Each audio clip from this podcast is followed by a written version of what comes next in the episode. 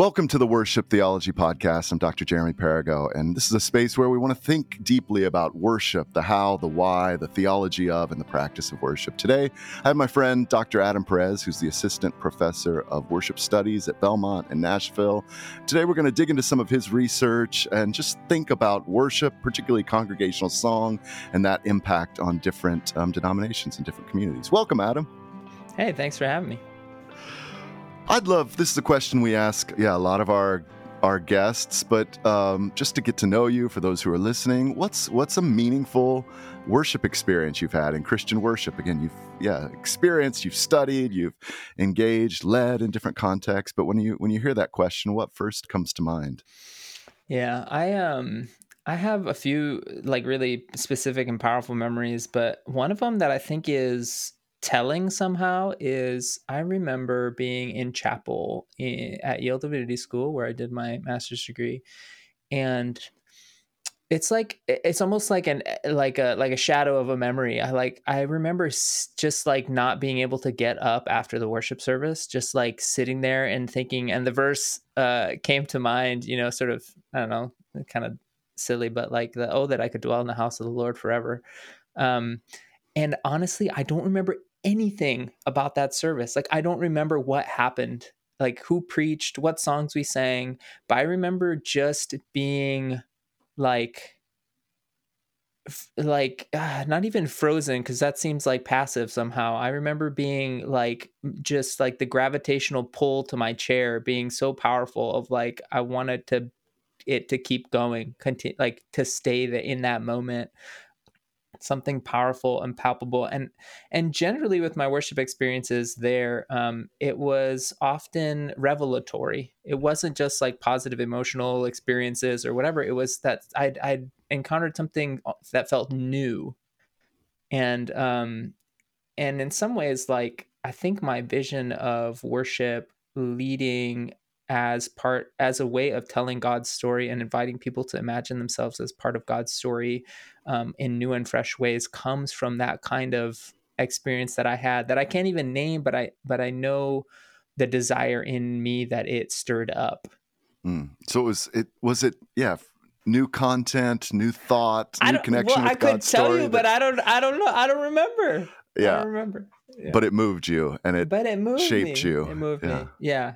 The other, also one other little yeah. quick story, which is when I was ooh, seventh grade, eighth grade, seventh grade probably. Um, the drummer at my church, his family moved away, and they needed a drummer, and I was like interested, you know, but I was not skilled. and um, I have a, a, like a terrifying memory, uh, meaningful but terrifying memory of like that first Sunday sitting behind the drum kit and the worship leader being like, "Hey, just focus on like doing." The, it, this was like integrity music from the 90s so it was like just focus on the hi-hat and the snare like don't don't even worry about cymbals don't worry about the kick drum like just do the hi-hat and the snares you know like just get because back then we used the hi-hat now you know uh, the hi-hat's out of favor but um but but the like level of it was meaningful because the level of trust i felt like that was put in me in that moment to like be part of leading the congregation in this like you know important experiential moment at a level that was like possible for me but still supported what was happening hmm. um like what a risk you know maybe mm-hmm. it was their only choice maybe i was like last resort you know they, had, they, they really needed that hi-hat and snare. they really needed a hi-hat and snare no matter yeah yeah no matter right. how out of tempo they couldn't do, i will enter his gates with thanksgiving my, you know we needed something to to keep us up tempo or something i don't know i don't know but uh but the level of trust that i felt mm. like uh, you know uh, entrusted with at that and a hospitable space for you to yeah. yeah to to be a part of that leadership, uh, which is right. yeah, it doesn't always happen in in churches today, but it's good on your good on your church for yeah. for, and I mean, for we were a church of like 250. You know, yeah. it wasn't like a tiny church either. I mean, 250 is technically above average, but yeah. you know, not huge either. Yeah. Uh, but maybe we'll get back to that issue of size later. Maybe we'll come around.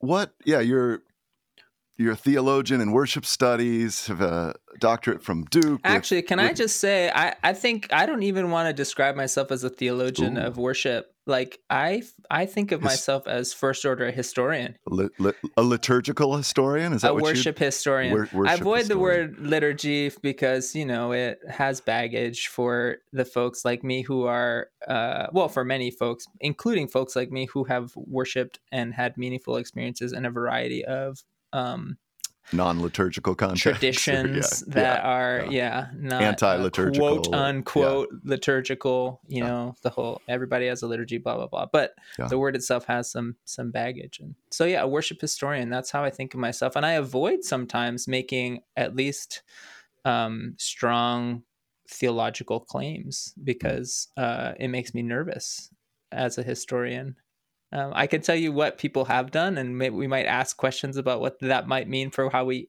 operate today. But like blanket theological statements make me nervous.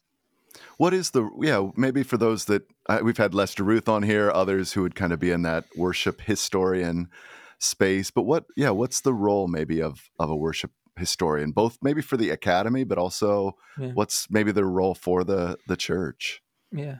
Yeah, maybe one way of getting into this is uh, just talking about a class I'm trying to teach right now called, uh, and I've called it Worship History for Worship Renewal. So I kind of put in, I put in the title, kind of the trajectory, um, and the idea for me is that worship history provides us all sorts of raw material on how Christians have tried to faithfully respond to uh, the work of the Spirit in the present context, and the co- sort of like inheritance of the church, the immediate past that they you know bring with them, and um, it's not uh, generally you know historically it's it's not uh, monolithic. You know the diversity is astounding. Um, the amount of sort of cultural distinctions and differences are astounding. Um, there's no one moment in history where worship where you know christian worship got it right. Um, and so I, I find it's a helpful um, sounding board for when we think about the challenges we face in worship today to help us see outside of ourselves. So okay you know here's a, a problem i identify in, you know um, the professionalization of worship leaders right? Like uh, you know all of a sudden it's become such a like um, uh, uh, yeah, just a high caliber, high quality, but also like out of reach. Yeah, you need a lot of sk- some, skills, a lot of knowledge, Yeah. and a lot of different areas to have to have the job to do the job. Yeah, exactly. And um, and the effects of that professionalization are, you know, there are some downsides uh, or some challenges that are presented. Well, let's think about some places in worship history where we had a challenge with professionalization. Um, what is it that got us to that moment in history? Maybe, maybe then we can see what got us to this moment in history. Let's uh, look at the ways the church responded then to the challenges they saw, and how might that resource our imagination for responding to the challenges we see now. Um, so doing that kind of um, uh, yeah, it's like case study, sounding board kind of work, I think um, encourages our pastoral and spirited imagination, um, but helpfully i think it, or it can help us i think avoid saying this is the right way or this is uh, the one way to proceed. Um, here are tools resources skills that um, that we can garner from worship history that uh, yeah that shape our imagination to do the work now. At some level, that does feel like theological work too, but maybe that's Oh, an- course, another of discussion. course. Yeah. yeah it's not non-theological but uh but it's also as my as probably as my dissertation committee uh readers would say you know it's not necessarily constructive theology either i'm not trying to say um directly uh okay church like i read some stuff from like uh certain subsets of the worship world like uh, i was just reading one about um in response to this uh, kind of big four worship leader research thing we're doing, like, or not in response to, but an extension of like, you know, one of these like G3 ministries, like, this is means you shouldn't sing Bethel Hillsong and whatever. And that's one thing you can do with that information. Um, it's not the wrong thing to do with that information, but uh, it's a it's a blanket prescription for all churches um, on a kind of moral moral or ethical appeal. Um, it develops or comes from some certain like theological commitments that are maybe under uh, under realized in the in the work itself. And it purports to be a theological claim, or like core at its core, a theological claim. Mhm. Like there's there's this this uh, undeniable theological rationale for why you should stop doing this thing. Mm-hmm. And to me, uh, you know, as a historian, I think, okay, what resources are you approaching this kind of claim with? What, um, you know, what's the history of this denomination that you'd be so worried about this kind of mm. thing? Um, what political or sort of power motivations do you have in making these kinds of blanket claims? Who are you trying to control? Like, because mm-hmm. these are all things that you see more clearly when you look back at history. Um, so, not to say it can't be theological, but it's yeah. always more than. Um, yeah. That's great. What what got you into studying, researching? You know, from that seven year old who who got got on seventh the, grader, the high, seventh sorry, grader, seventh grader. Yeah. Forgive me, 11. 11 year old on the hi hat and snare. Yeah. Um, what yeah. what got you into yeah becoming a worship historian and yeah a professor at well, Belmont. You know, I, it probably starts at in that that seventh grade, um, you know, experience, and the kind of trajectory for me was, you know, leading worship in my youth group, leading worship, you know, at various like, uh, you know, on like Youth Sunday or whatever these various sites where we um, youth were allowed and empowered to be in leadership, and then college ministry, and um, in college ministry at some point maybe my uh, i did five years so my my super my senior or super senior super year senior, i don't know yeah. probably probably my in my senior year or maybe my junior year i remember uh, having a, a moment of a crisis of confidence really um, where i had been uh, asked to lead some songs that i didn't feel like i could faithfully lead um, and it, at the time it was about the theological content of the songs so you know at the time i i was yeah a little bit more naive about the whole situation as maybe we all are in college yeah. but um and that you maybe even what you were just saying about other ministries you were yeah, engaging in those practices where don't sing this because of this, yeah, that's that right. kind of thing. That's yeah. right. Yeah. A little bit deeper in those so waters, you've been, for sure. You've been there for friends that are listening that are wrestling with that. Even yeah. though you may critique that that's now, right. you can also say right. in in your own life, yeah, yeah, yeah. Well, and yeah, I'll come back to that maybe if I remember. But um, but so I had this crisis of confidence, and I and the one song I remember clearly having multiple discussions about was the song um, "God's Not Dead." Do you remember the saying? Oh, My yeah. God's not dead; He's surely alive. Daniel Bashta, the inside, Crowder redid. Yeah. Um, and the like it's kind of dumb now or not dumb but it's kind of it feels kind of silly now to think about like being upset about that song as like a you know 20 year old but like the idea of like no it, okay yes my god's not dead he's raised from the dead and ascended into heaven where he sits at the right hand of the father like that's what i thought we were supposed to be proclaiming right and like just like the the theological sleight of hand of like jesus is living in my heart i realized I'd, i i sort of like after the fact realized like oh my theology is different than it mm-hmm. used to be of like inviting jesus into your heart and whatever i grew up reformed and evangelical and you know in different places that accent comes through those accents yeah. come through yeah so it's like, no, the, the spirit is living in me. God sent God's spirit to be, you know, with us, uh, and not like and, and, Jesus in my heart is not the proof that God's not dead. Like I just like like what what is going on here? Um, so, but other songs too. But anyway, I had a, a, kind of crisis of confidence and realized I was asking questions that at the time I did there weren't good resources for answering. And um, so this is you know even even the like 2010 or whatever like there there were some things um, but uh, I think the only book I knew of at the time was that uh, message in the music book, uh, yeah. uh, Walrath, and yeah. Uh, that did some of that. Lester wrote on yeah. that some of the lyrical theology right. and analysis. Right. yeah. Yeah. So, um, yeah. So from there, then I kind of uh, was like, well, I guess I have to think about these questions more or answer them myself. Um, and I think it, yeah, my staying in school was marked by like not being satisfied with what was available. Mm-hmm. And so it's like, well, I'll keep I'll keep asking. Maybe maybe if I maybe if I do more school, I'll find the answer. And then eventually I realize like, well, the answer is not really just like out there to be found. It has to be cultivated. It has mm-hmm. to be um, we have to work it out together. And um, and now, I mean, I feel like there's a rich and growing network of scholars who are who are doing the work that I wish I had 15 years ago. Um, and that's exciting. Yeah, so good. All right. So I rarely have fun on this podcast, but a few of our friends Whoa, whoa, threw- whoa. threw- threw I in won't tell anybody questions. we rarely have fun. we talk about important things, but rarely have fun. So here's here's one of those fun questions from one of our friends, I think from Lit Fellowship.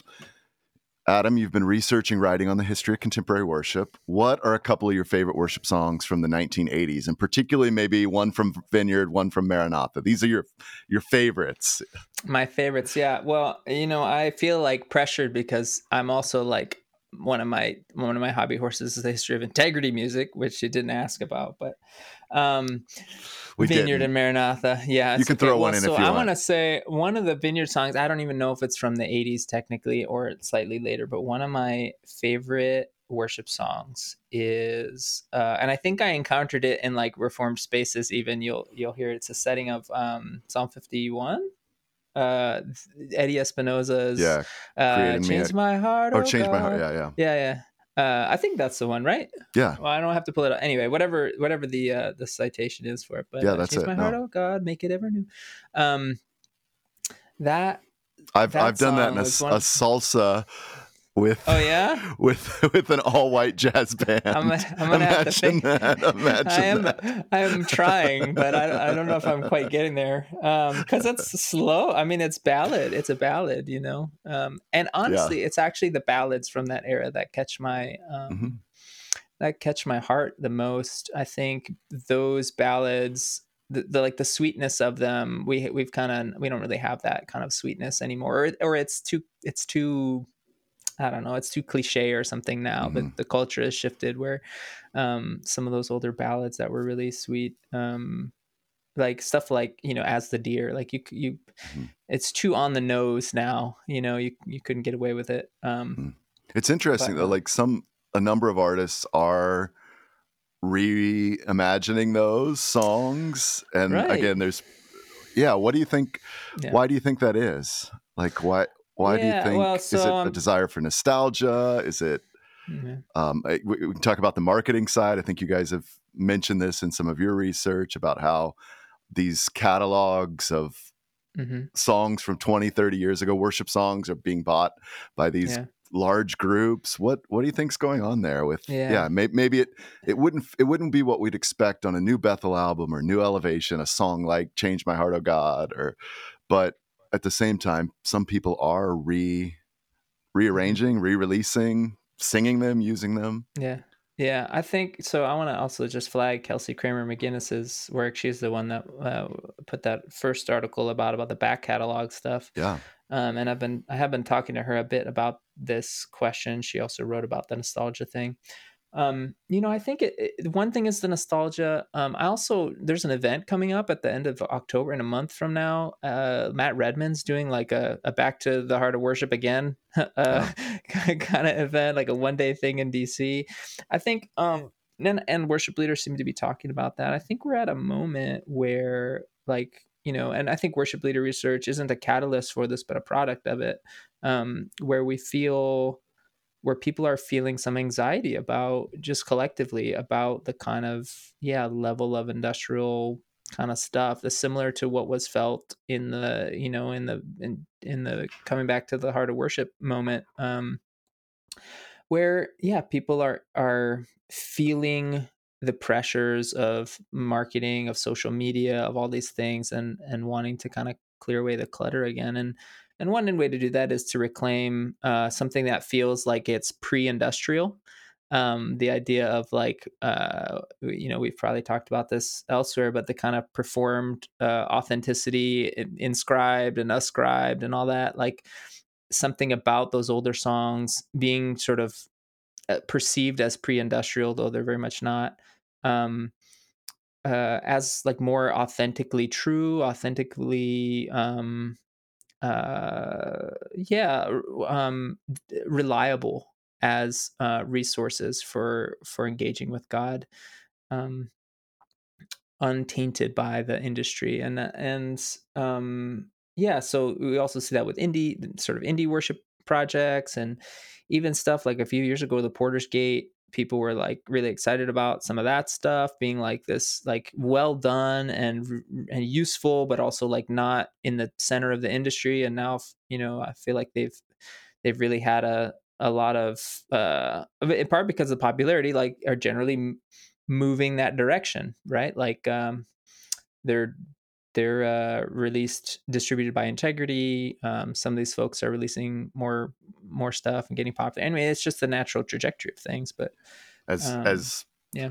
and that's probably the trajectory of matt. Like i have some matt redman mm-hmm. you mentioned like have some of his very early like stuff that's not on Spotify, but from some of the early conferences he led at, where the, the drummers' sure. tempos all over the you know all over the place, and that's yeah. what some of my friends in the UK. That's where they feel is like that, this is the authentic moment. This yeah, is it. This yeah. isn't overproduced. This isn't a Grammy winning artist, you know, in Times Square with this is like a bunch of teenagers in a field worshiping Jesus. You know, and at, at, my most skeptical too, at my most, and I don't like to put this hat on too much, but at my most skeptical, the other thing is like, um, if if worship leaders feel like they're losing audiences that are like my age and older, um, returning to the like raw material from when those audiences came to faith, which is often you know continues to be a powerful musical you know moment um, like returning to those also like gives them new access to markets that they otherwise hadn't or, or yeah maybe had less access to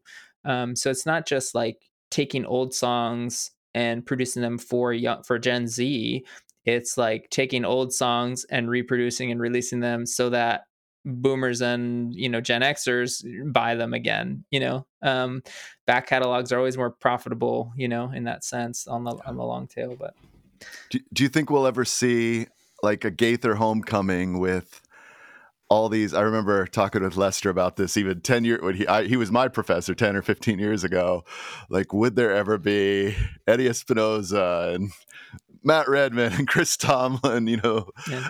uh, like doing large festivals or events. Mm-hmm. Like at, eh, for like to the end of like for, a nostalgia for, thing for the or? geriatric millennials like me. yeah, there you go.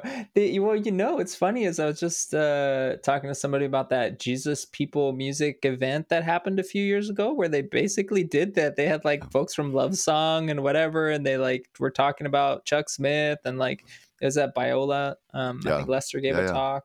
Like I mean, yeah, if you're old enough to have the money to pay for it, like, then yeah. Uh, but I, I don't foresee that being like a, um, the a sense of like the newer emerging, you know, powerhouse in the culture. Uh, yeah. yeah, yeah.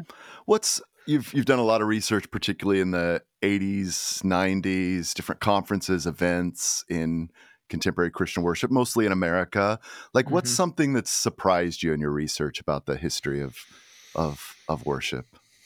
Yeah, I think you know one thing that I, um, at least from my dissertation work, one thing that I really find fascinating is, um, you know, it, it's easy to say things like, you know, the Spirit moved in this place and in that place, and like all the you know like we just happen to be moving the same direction. You hear this kind of story of people you know traveling. It's like oh wow the you know god is working and you know this the whatever you know it's just it's like simultaneous spirit movements mm. and you know i'm not skeptical of that um but um what i what i have found interesting or one of the things i found really interesting is tracing the networks of um, dissemination so you know um, wow, God's working in Latin America. Look at you know, look at uh, Marcos Witt, you know, this sort of mega mega star of Latin American praise. Now he's sort of the OG uh, praise and worship guy in Latin America, right? And um, like God was moving there, just as uh, God was moving in the U.S. And it's like, well, yes, and um, you know, a little bit conspiracy theory level stuff here, but like, and his parents were latter rain trained missionaries and he talks about in his memoir being inspired by integrity albums from the late 90s or late 80s rather mm-hmm. And like the the live sound capturing the live sound of congregational worship for his albums and he did these you know seminars in the summer up at bible temple in portland oregon under the music the guy who was the music minister there for a while and bible temples where ccli was founded and or you know or out of there ccli mm-hmm. was founded Um, so like you know, yes, the spirit may have been moving in Latin America, and um, there are these clear like it wasn't like they just magically came up with the same theology of worship mm-hmm. in different places mm-hmm. uh, or mystically came up with them. Um, people brought those stories and those books and those teachings. Uh, they traveled them around and they were very active in promoting them in other places. So that that veil of kind of um, mysterious, mystical, like spirit movement uh, alongside the actual historical trajectories of these ideas and thoughts. Um, yeah. It's surpri- yeah, in, in some sense surprising. But as as I hear you say that, I'm thinking about even just uh, my own studies and masters around Azusa Street and like other yeah. other spaces that were yeah breaking out in revival phenomenon and things like that there was often strong connect network connections even right. you know 100 years before what we're we're talking about now of he read this book or he visited this That's conference right. or they were all together in Kansas or they were all together in Texas right. and That's and spread spread that which feels like a very evangelical and Pentecostal phenomenon where they're often not connected by denominational mm-hmm. ties, but by these mm-hmm. larger network ties. Because yeah. um, they're so anti denominational that often they're independent movements, but then there's these strong. Yeah. Yeah, strong network ties. Yeah. Yeah. And, and speaking of the worship history thing, you know, like, so, you know, um, my fear, perhaps pastoral concern here is that, like, if you don't ever um, detail the kind of historical trajectory of these ideas, they appear or they they come with more authority than maybe is warranted. Hmm. Um, like they come as uh, with the authority of the spirit alone. Um, versus also the authority of a particular you know theological tradition or person or whatever. They come un sort of unconnected to those and. Um, historically like i was just talking with students just in a uh, class uh, with students talking about this. Um, and I forget what era. It's medieval. But this story of like, uh, you know, this this document that like descended above the altar in you know this church, and then like for three days it was like floating in the air, and the church was praying for it to descend, and then finally it descended into the hands of the priest, and then the priest read it, and it was all this like liturgical legislation that was like just happened to be like everything that the priest already like wanted to have to happen, done, and yeah. yeah, and um, you know, it, it's not like yeah, I I, I want to tread carefully to say like that the I don't want to say it's not the spirit, but to say also like if you let thing if we let things by um by our sort of like disregard for his history um, if we let them come with more authority than is warranted to them, then it becomes impossible to engage with them meaningfully or constructively. So, like the basic idea that God inhabits praise. You know, we just talk about this like core foundational praise and worship theology. If you never say that that's what the theology is, but you just always come with the expectation that like, yeah, of course, God, like we just know this to be true, um, then you can't. It's more difficult to engage meaningfully with that theological claim and say like, okay, by what means do we actually defend or promote this idea other than just our experiential encounters? Like, does it have to follow from a scriptural um, you know, command, like what's our sacramentality, what's our, you know, idea of sacramental authority in this sense, mediating God's presence to us. Um, and once we have the raw materials, then we can engage meaningfully. But if we never, if we pretend the raw materials don't exist or we think it's just a spirit, then it will always seem like somebody's worshiping rightly and somebody's worshiping wrongly. Get on board, or you know, you're out of the will of the spirit, and that's a dangerous place hmm. uh, to me. Hmm.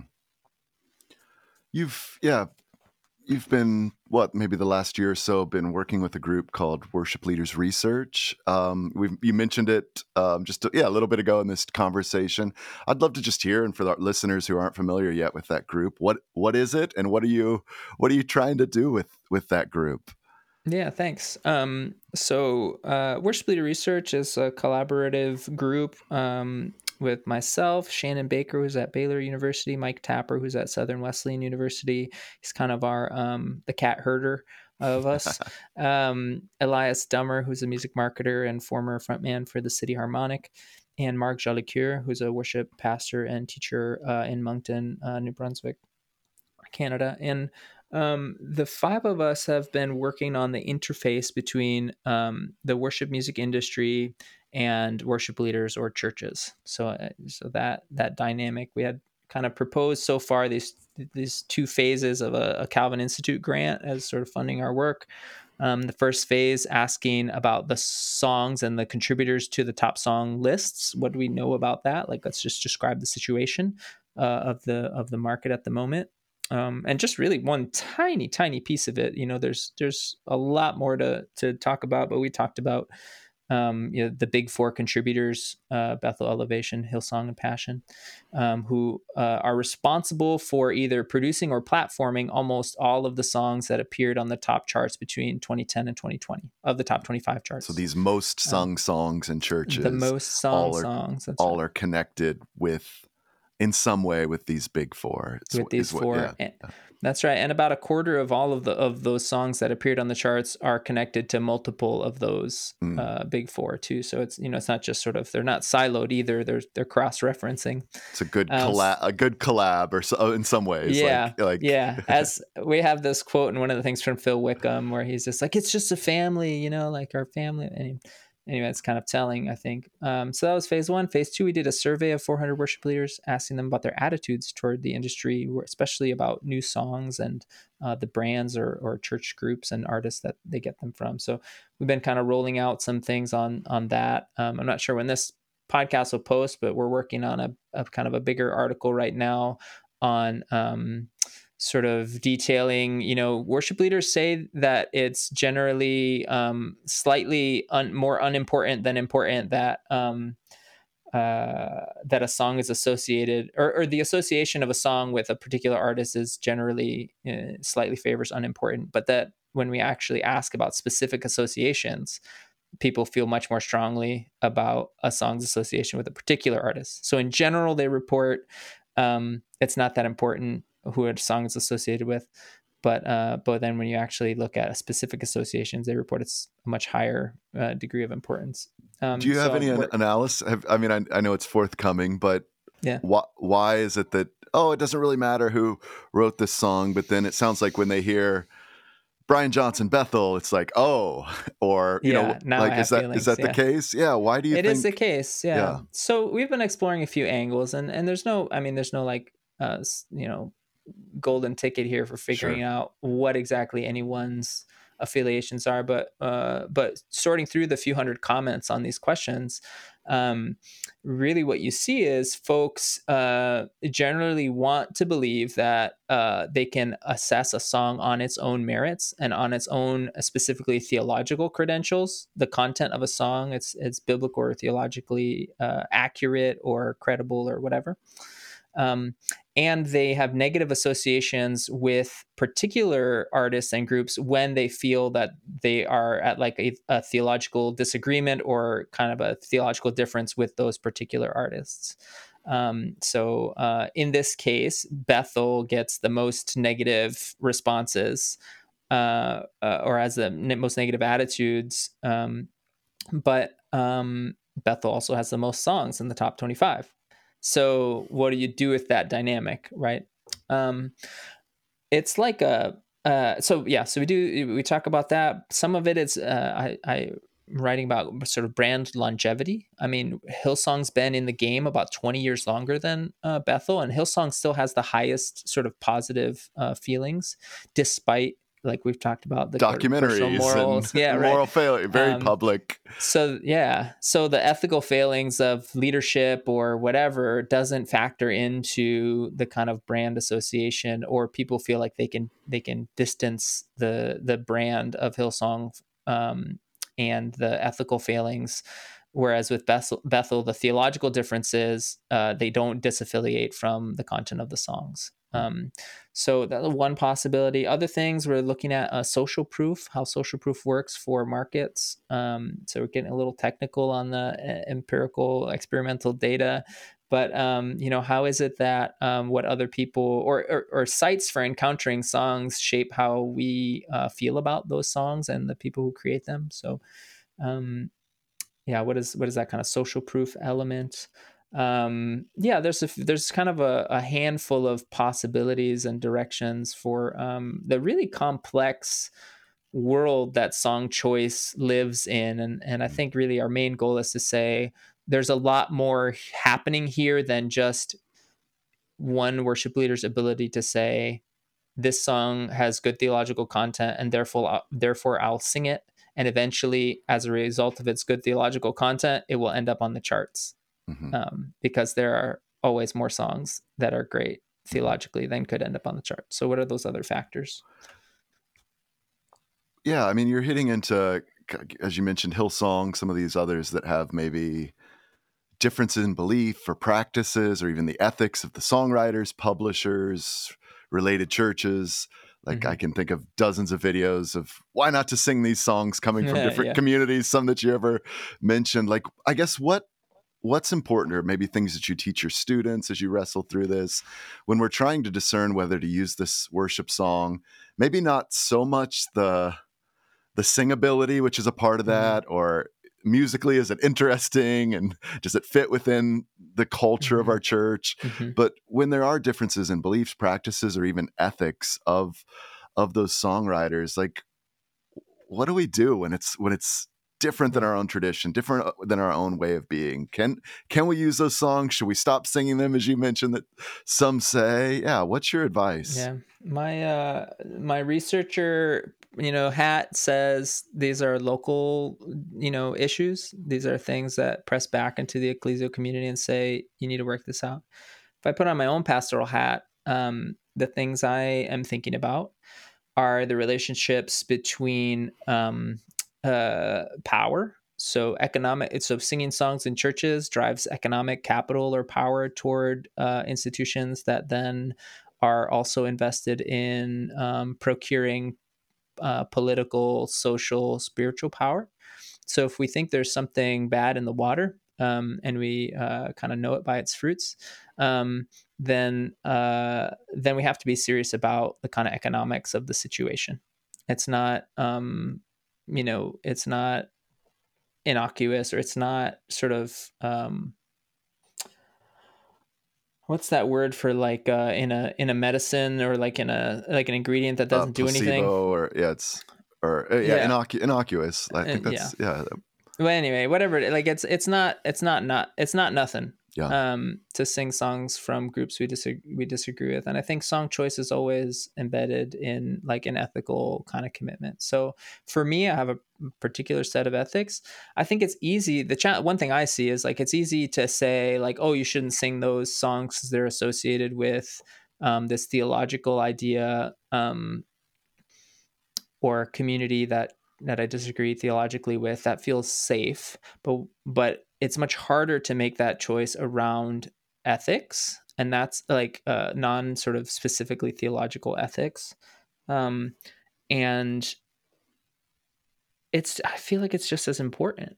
Um, so, uh, you know, will I sing songs from churches that are also, and this is, you know, talking about myself here, but songs that are expressly anti-LGBTQI plus? Like, no, like maybe, maybe that's also, maybe there are other standards, you know, not to be mudslinging of like who's doing what wrong, but like I know that my my use of songs is embedded in kind of these bigger networks that are that are powerful that are ethical that are unethical that are you know so um, that's a consumer choice thing i i that's one lever i have to pull uh, so i'm going to pull it and there are always more songs so i mean it's not like we have a dearth of songs and we're like only using the few songs that are available I think yeah, Graham think, Graham Kendrick said when I interviewed him year, a year or two ago, like we went from 250 shared songs to 2.5 million or something. Like, yeah, there's yeah. just an, That's right. An and incredible I, amount. And, and so I think, you know, the fear always, the fear I, one fear I hear is, you know, oh, well, like we want to pick songs that everybody knows. And like, great, that's fine. And also, I would say, like, what work are you doing on a regular basis to help your con- form your congregation into a congregation that are song learners, mm-hmm. um, that expect to learn new songs that expect to learn songs that don't just sound like the radio and if you feel like that's a problem for your community in the sense of like well you know we would lose people or whatever then you have different issues you need to work out mm-hmm. like if your song if you have if you have uh, put the burden on songs or on worship songs and worship leading in a particular style for your church growth um, like you need to reevaluate a little bit of uh, what is your purpose and mission. I think, um, and that's a scary and dangerous kind of conversation. But I think um, you know, uh, uh, yeah, I think it matters. So like people have said like, oh, so what songs do you want to have? Like this whole idea of like we want to sing songs that are gonna like last the ages, and you know that people sing on their deathbeds. And I, my response is, I hope on my deathbed I am as open to new songs that might meet that moment than I as I am today. Mm. Like, yes, there are songs that will comfort me, and I probably won't forget those. And I want to be um, I want to be open to the new and the novel. This is a false dichotomy, um, so don't present it as um, as one. You and I have yeah, been a part of a, a group that's actually trying to do some of this work. A group of kind of reformed worship leaders, theologians. I guess there's a worship historian on hey. that too. you probably and, are switching hats. Hey, here's the thing: that. you you're you're as you're a historian too, whether you like it or not. It not least by ex, your own experience, the, the longevity this, of your geriatric millennialism. Yes, this is this is everything Adam writes or posts. I, I for those of you that don't, don't know me or him very well, I'm always like, oh yeah, I I know that guy, or there's a friend yeah. of a friend who was at that yeah. conference or event. That's and, right. Hey, what did you know? This guy was, was also there. you're making me sound like I'm just like the most you know pedestrian researcher ever. Like, of course that's true, Adam. Come on, like. Oh, you fa- you have that book? I've I've got the original autographed yeah, on my first back edition. Yeah, first edition autographed by. Oh well, yeah, we've been working together with on musical liturgical theological reflection on some of the top CCLI, like the top hundred with kind of Reformed theologians, worship mm-hmm. leaders, historians. Um, yeah, I guess as as we've been doing that work, had some great other folks a part of that. Some of these factors of thinking about how are we taking these songs from other communities that do have a unique theology or practice of worship, or even a unique mm-hmm. ethic of worship. What what might be a reform perspective on contemporary worship um, mm-hmm. knowing that again you've you've come from those communities have served in those i'm you know my students that are listening to this are are very mm-hmm. much a part of those communities too like what what is that relationship between maybe reformed theology reformed worship and yeah embracing or not embracing aspects of mm-hmm. contemporary worship yeah, I think there's kind of two directions here. One is the question, uh, and this is a question that comes up in my in my worship leader research stuff too. Question of the content of the theology, and then kind of the broader apparatus or traditions, uh, musical styles, these other kinds of things. So you know, it was funny when we first started working on this project. We we all did like an initial pass on the same songs, and then went you kind of went back and discussed them. And you know, there are between you and I even there were like you know half a dozen songs where we had we had come down on the opposite end of the spectrum of yeah. whether or not a song was appropriate for reformed worship. I was and like I think, green, let's go. You were like red, yeah. let's not, or vice versa. like you were, yeah. yeah. this is a great one. Well, and and the thing is, and the challenge, and at least in the reformed community, uh, is that you know we have we have some uh, confessions, we have we have certain kinds of theological documents, but we also are pretty richly diverse community. So to answer a, th- a question about like is this fitting for reformed worship is to you have to answer the question first like what are the kind of essential marks of of reformed worship.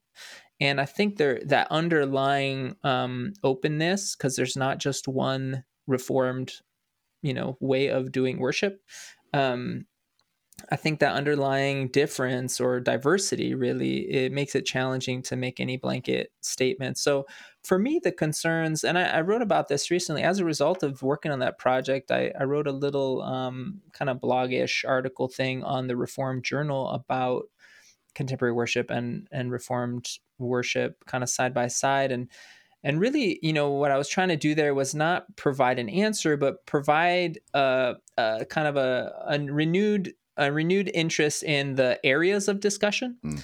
and i said you know really there's there's kind of three things that uh, there are more than three but here are three things that we need to like revisit one of them is the question of style one of them is the question of sacramentality and one of the question uh, is the kind of individual versus communal mm-hmm. or covenantal community kind of um, kind of aspect and you know i could go into any one of those three things but um just to say that like n- no single one of them is straightforward. Yeah. Um it's always more complex. Um yeah do I, you want me i mean i can I think, do you want to i think yeah i'll, I'll throw out some stuff. I think uh, yeah, I was working just recently on this. Um, we've kind of now broken up into smaller groups, and then are going to come back together on this project. And I think it's a lot of the songs. I, I had read your article, and then the next week started ha- had my small group, and I I was reflecting on so many of the lyrics, the ones in our like next ten or twenty that that I was working through. Mm-hmm. Had a lot of like "never gonna let me down" or "never." Yeah. And like yes, really was, do we really believe like that there was right? like three or four of those and as as we were talking through this i think there was an maybe a sensitivity or an oversensitivity of the prosperity gospel. Yeah. Like as we were reading that and we were also wrestling though with covenant theology. Like yeah. actually this is the god who's made covenant with us and will always be faithful says, to that yeah, covenant. Right and so right. what what we came up with is this idea of like often now these songs are talking about an active God who's a part of this big story, this big cosmic mm-hmm. story, but it always comes down in the bridge or the chorus to about how that impacts me personally yeah. rather than maybe a That's reform right. view the is us. how is how is my story being brought up into God's story like yes God's yeah. active yeah. he's he's faithful to me but the more covenantal idea of like yeah, he's never going to let me down, but that doesn't mean I'm always going to get my way. And I think as yeah. yeah, 2023, those that are even in the reform circles, like we know we're not going to get our way. we're very aware of that. Well, but yeah. but also there's or some of us may think we can get our way because of yeah. our own status within culture, society, socioeconomic yeah. standings. But I guess yeah, that's one thing. Like there's a sensitivity towards the prosperity gospel, but also a yeah. desire to embrace this covenantal theology of God's faithfulness and His promises and blessings. Um, yeah, like I guess despite some of these challenges, why are these songs? so often used not just again in charismatic communities or non-denom evangelical but are sung all the time, everywhere at CRC churches that maybe land a little more pietistic, or mm-hmm. in university chapels of you know reformed yeah. connected institutions. Yeah. Why? Yeah. Why are these songs that maybe aren't landing or, or aren't mm-hmm. consistent mm-hmm. with some of these kind of theologies or public theologies of these denominations? Why why are they still being used all the time? Yeah. Well, I think you know one thing is. Um, they're uh, some of them really appeal to things that I think we aspirationally believe. We may not be actually true, but we want them to be true. Um, so even in that turn toward the kind of like, yeah, you've uh, you you will you always have been faithful or whatever, like you've never let me down. Um, we want to understand the challenges in our lives through that kind of lens that it's not god's fault you know? Um you know this like problem of evil kind of thing uh you know we don't really go that far into it but um so we we it's aspirational. I think there's an aspirational affirmation of these songs that this should be true and i want this to be true I think you know we've no, we've known for a long time like American Christianity is incredibly sort of individualistic. The kind of Christian Smith thing of like moral therapeutic deism is alive and well in our churches too. It's not you know it's not somehow that like we have uh, we have this elect community that's somehow like theologically uh, you know um, pure or something. Like we are still part of the part of our context in the mm-hmm. world and um, and so they appeal to us um, yeah as we're part of a context. So you know one thing i appreciate years ago John Witvliet said to me of like we're talking about i don't remember how it was but i had like presented it as like a false dichotomy of like reformed or evangelical. And he's like no the crc is reformed and evangelical. It's both of those things. And um, what does it look like to you know for it to exist as both of those things? And i think this is kind of one of the one of the avenues that it does and I think, you know, generally the thing about contemporary worship music, one thing um, that's compelling about it is that it, singing it also helps us feel like we're part of something that's happening in the world. Um, you know, whether yeah, it's the social media influence of like, you know, all the like God is God is blessing these songs and kind of the bigger narratives around, you know, why and how these songs are popular and whatever. But um, but when we sing them, we do feel part of a bigger community than our sometimes you know little rural uh, you know agriculturally based uh, crc church in uh, you know pella iowa or whatever right like that we they give they make they give us access to that kind of um, experiences, which is something I think g- generally good. Mm-hmm. Um, you know, or, or or at least it's it's uh, very human. Well, um, it's yeah, you know this. You've heard some of my presentations, like particularly Christians in the Middle East who have converted and yeah. are, in a sense, very alone from family. Like these songs, in their own view and in own words, connect them with their faith, the yeah. global global yeah. Christianity. Yeah, that's why some of those yeah 1990s songs that we mentioned earlier are still Alive still the well. hits and live and well in the 100 150 yeah. Tur- Turkish churches or in Jordan or other places. That's right. That's um, right and and then it'd be simple to like from a at least from like a western kind of like critical lens to say like oh look how much of a problem that is. You know like this is just another version of like colonialism or whatever. And yes uh, but not just that. Like it's more complex and and kind of a tricky um, situation than just to say like this is a bad thing that like middle eastern christians are finding their faith expression through Australian megachurch songs mm-hmm. or something, right? Like, mm-hmm. yes, there's a challenge there. Um, it's not a new challenge, speaking of history, uh, but um, it's also um, not an easy challenge to kind of to to solve. Uh, yeah.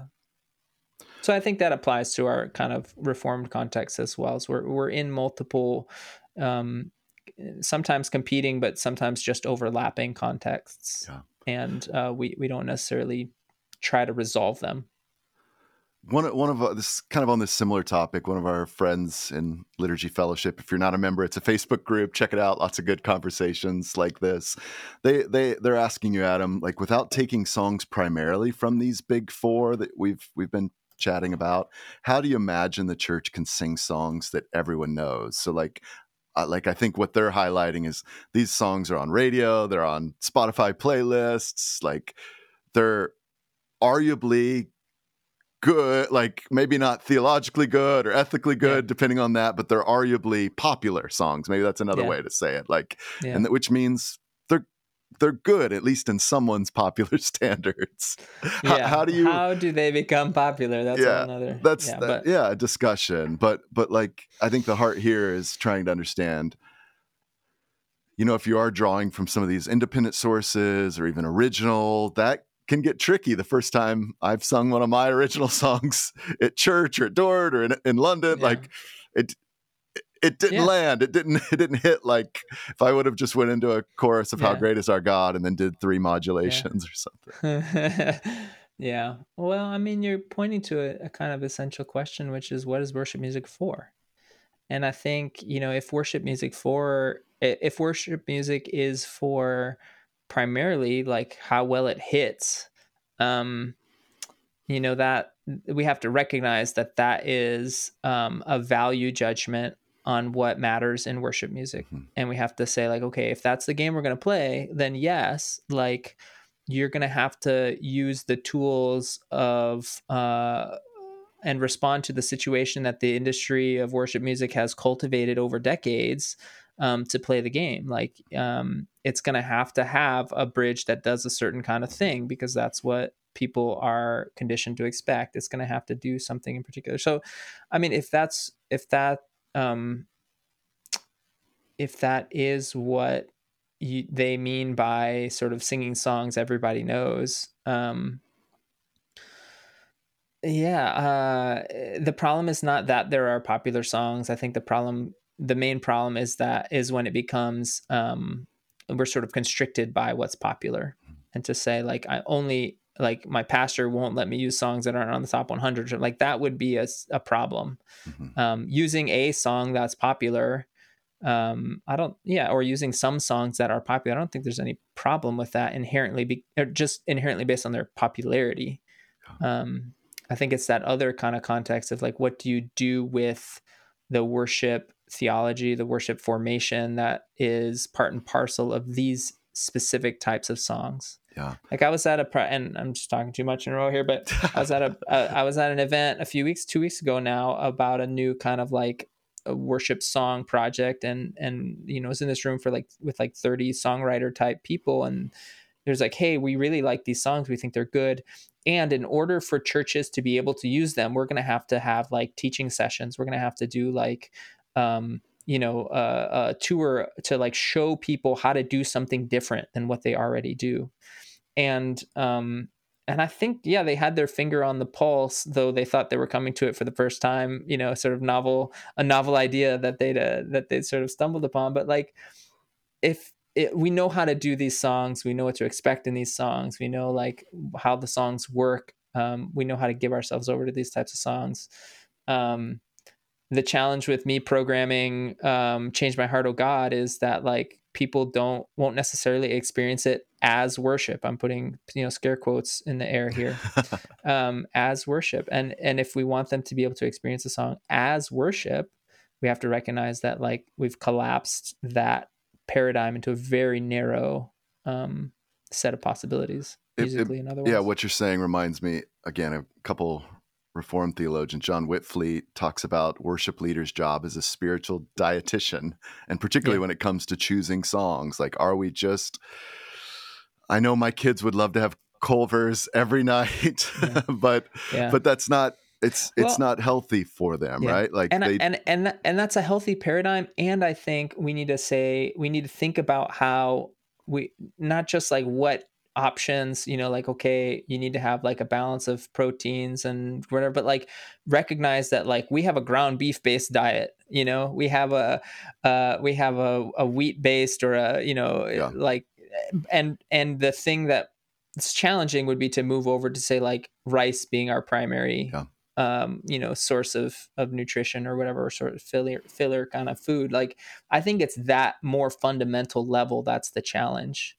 Um, which to me, it you know feels like when I hear when I read comments on the worship leader research research when I when I look at like social media forums. I was just reading Nelson Cowan's uh, recently released article and um, uh, journal issue in liturgy on on brands and um, you know, over and over again, I see this idea that like, oh, the theological content, um, you know, what do we do with the theological content? And like, yes, that's important. And this more fundamental level of like, you know, you you, you can't just or you can't think that just replacing or emphasizing different theological themes is gonna like change the paradigm.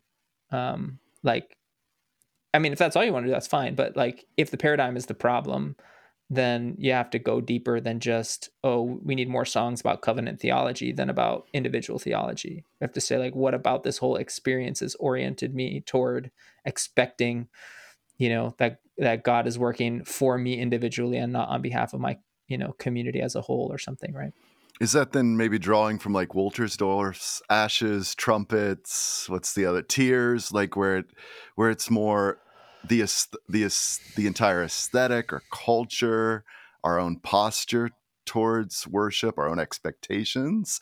Uh, yeah, uh, if it's not just changing theological content, lyrical theology, yeah. what what is it that w- may bring about yeah some of these lasting changes? Yeah. I mean, maybe I can to the historian in you. What's worked in the past, Adam?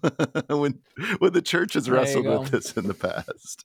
Yeah, there you go. I, I don't know that I've thought about it in these particular terms, but yeah. um, I mean, it, yeah, it's I guess the walter Wolterstorff thing is helpful in that sense that like it's a it's totalizing. Um, the paradigm is totalizing and so you have to you know like what like the thing i i read sometimes or in a few years there was like a viral i think was michael rhodes? Was that his name? He wrote this little thing about like the psalms and laments and contemporary worship songs and it was one of those sort of like duh kind of moments like like we all know this is true but you put some words on it and everyone's like ah. Um but like why is it that we don't have more contemporary worship songs that have lament themes right? Like basic question. Well, because contemporary worship music is not built for lament. Like it, that's that's not how the paradigm works. So it's not a matter of like switching out lyrics and you get the same result, but it's about lament this time instead of about triumph or instead of about overcoming or waymaking or whatever. Um, the paradigm itself is incompatible with those uh, other theologics. Mm-hmm. Um, you don't have triumphant bridge builds around lament or mm-hmm. something, right? Well, maybe you do. I don't know. But, you know, the the the operation of it and our expectations are much more deeply coded than just in the text. The structure, the style, genre, Mhm. like I mean, culture the is fir- that- the- might, the may fact that you need have- shifting. Yeah, the fact that we like talk about like this sort of paradigm of like okay, three opener, th- three songs, and then or four songs, and then a sermon, or two songs, and then the sermon thing, and then three songs, whatever. Like the whole the whole thing has to make sense. And maybe that's a Wolterstorff uh, kind of bit of a fittingness, you know. And and um, I'm thinking about yeah, what book? Anyway, whatever. Doesn't matter what book it is, but the kind of fittingness of the material to the the thing that you're hoping to like offer for people. So a song like "Change My Heart, Oh God" does something liturgically, if you will. Um, it has a function that's not uh, sort of the same function that the top 25 worship songs have. And so, like, what do you do with a song that just works differently? Yeah, it may not fit where Yeah. a song normally. If you're just doing fill in Yeah. the blank, it Yeah. may not fit Yeah. there. You may have to think Yeah. differently. and even culturally like people like all excited like wow waymaker the song by you know this west african lady like became a popular song like finally we have a song that like comes from the you know not the anglophone well Yeah. it's anglophone too but um you know not from white dominant whatever but it's like no the song was able to be popular because it does all the things that these other songs do like it's Mhm. there's nothing you like distinctive about it um uh, yeah sorry but like i don't you know like so it is what it is it fits in the paradigm it plays well with um with the the kind of yeah particular spirituality that's already in place it doesn't ask us to do anything different hmm The popu- both the popular styles, the lyrical content, the structure of it, Yeah. it fits well within what's already Yeah. there. Yeah. All right, two more things. We got to we got to wrap up. Loving it. Um, this was from again one of our colleagues, friends. We're doing three rounds of which Oh, no. which CCLI song would you use, and in one sentence, why? If you're if Oh, you're able, one sentence. Um, Shout to the Lord or Revelation song. um shout to the lord because shout to the lord is uh and will always ever be a bigger song than revelation song Mm.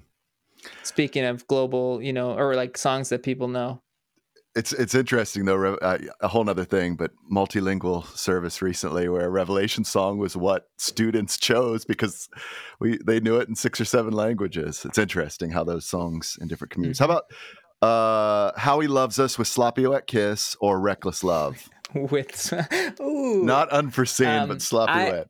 unfortunately uh i have a negative um uh experiential encounter with um how he loves so i'm gonna go with reckless love but also reckless love because it's like the only six eight worship song. And like we need to like say what you will about the content um the musical paradigm is works. It works remarkably well I, we could do an i would do an analysis on your show just of that song It's of that song. I, I always loved when that came out, like sitting with a biblical studies scholar and New Testament who, you know, knows Luke back and forth and a systematic reckless. theology. Sys, sys- no, and a systematic theologian oh. and say, hey, is, is God's love seemingly reckless? And Yeah. it was great to see them on New Testament side. They're like, yeah, I mean, you leave your field, sheep in open field in Yeah. the, the systematician. Anyways, how about uh, firm foundation? He won't. And, or days of Elijah. Uh, uh I, I mean, I love Days of, Eli- Days of Elijah. See, that's like touching on like the heartstrings of my, you know, worship thing. with So, with the motions with all the uh, do you know the motions that? are fine. I do know the motions. The That's motions are fine. That's how reformed are you i've talked to friends at calvin and other places Yeah. and that's one of those songs still if you pull out today in like college ministry Yeah. you you see full embodied worship Is that right? They still do the mo. Wow. I'm impressed to know to know that. Yeah. to know that hey just as we wrap up thanks yeah it's such a joy to see you chat with you learn from you discuss things um, what what challenge or encouragement do you have for worship leaders musicians or kind of budding theologians who are thinking about these issues what Mhm. what maybe would you challenge them with Yeah. or or encourage them with Yeah, I think if if there's one thing I want to want y'all to take away from our conversations that things are always more complex than they seem. And that may not seem like an encouragement, but I want it to be an encouragement because um, I think that you have more flexibility than you think you have because of that complexity. That there's actually more possibility because of that complexity. There's more um, there's yeah there there's more of a chance that like that thing you take a risk on um working out um and and not you're not needing to be beholden to the kind of paradigms that you think are expected of you worship history says it's always been complex when we think about current context it's always more complex than it appears and that's a yeah that's a possibility that's an opportunity for us i think Adam, yeah, thanks for your scholarship, friendship, and just a chance to chat. It's a joy to have yeah. you. Yeah. Thanks for having me on and let me uh, get on all my soapboxes. Thanks for being a part of the Worship Theology podcast. Please check out other episodes and also check out Adam's podcast, Worship Nerds. Is that right? Yeah, the Worship Nerds. The Conversations worship on contemporary worship. If you want to take these discussions a little higher, a little deeper, that's a great podcast to do that. So thanks again, Adam. Thanks.